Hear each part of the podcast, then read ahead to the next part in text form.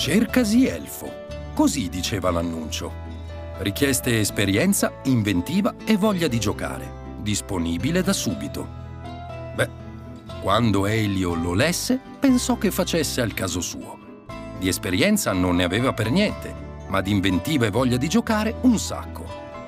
L'unico problema era che non aveva idea di che cosa facesse un elfo. Anzi, a dirla tutta, non sapeva nemmeno che cosa fosse un elfo. Lo scoprirò quando sarò lì. Chiuse il giornale e indossò la sciarpa per uscire. Non voleva usare il suo alito infuocato per scaldarsi, come faceva di solito, perché temeva che gli altri si spaventassero. Arrivato all'indirizzo segnato sull'annuncio, si trovò di fronte a una grande casa circondata da abeti innevati. Solo che non erano abeti normali, perché sui rami c'erano delle luci scintillanti e al posto delle pigne c'erano delle palline colorate. Elio non aveva mai visto alberi simili, nel suo paese non, non ce n'erano. Rimase per un po' a guardarli, incantato. Poi si ricordò che era lì per un motivo. Vide un cartello a forma di freccia che diceva Apprendista elfo per di qua e, seguendolo, arrivò davanti a una porta. Bussò. Avanti! rispose una vocina. La stanza era riscaldata da un bel fuoco e dietro a una scrivania stava seduto un ometto piccolo piccolo. Poteva essere alto più o meno quanto una delle zampe di Elio. Era impegnato a scrivere qualcosa su un foglio e non appena sollevò gli occhi e vide Elio, si spaventò e lanciò un urlo. Ah! Buon pomeriggio! disse Elio facendo un sorriso a 84 zanne. Chi, chi sei? Ah, che ci fai qui? chiese l'ometto. Sono venuto per l'annuncio, rispose Elio, muovendo leggermente la coda come faceva sempre quando era un po' nervoso. Ma l'annuncio diceva cercasi elfo e tu non sembri affatto un elfo. E come sarebbe un elfo? Come me? esclamò l'ometto, anzi l'elfo. In effetti siamo diversi, rimuginò Elio, osservando quella creatura mingherlina che indossava una casacca verde, delle calze a righe rosse e bianche e un buffo berretto con il pompon. Elio sospirò e due sottili sbuffi di fumo gli uscirono dal naso per la delusione. Mm, però... però magari vado bene lo stesso, no? domandò speranzoso. Beh, non saprei, bofonchiò l'altro. Devo chiedere al mio capo. Sollevò la cornetta di un telefono e disse Capo, abbiamo un problema. Può venire un attimo?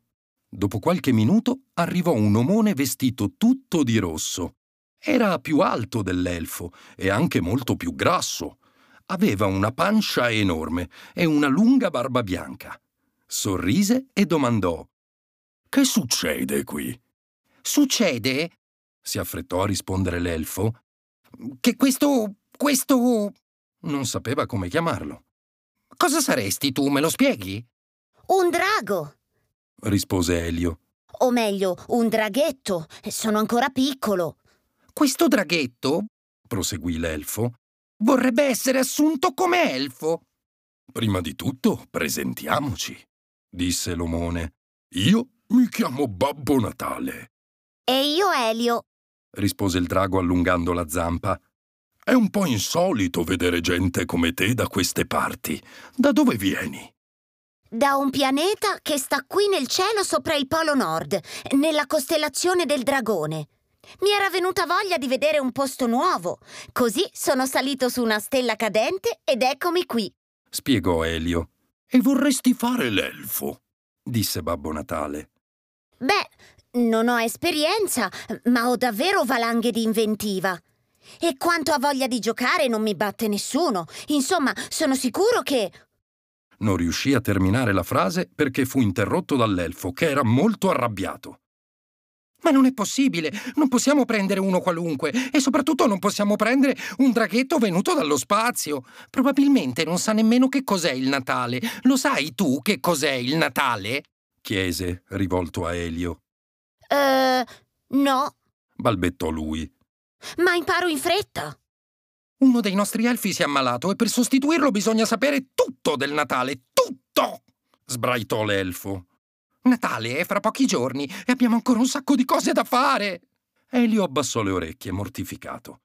Forse rispondere a quell'annuncio non era stata un'idea tanto buona. Calma, si intromise Babbo Natale. Possiamo comunque dargli una possibilità.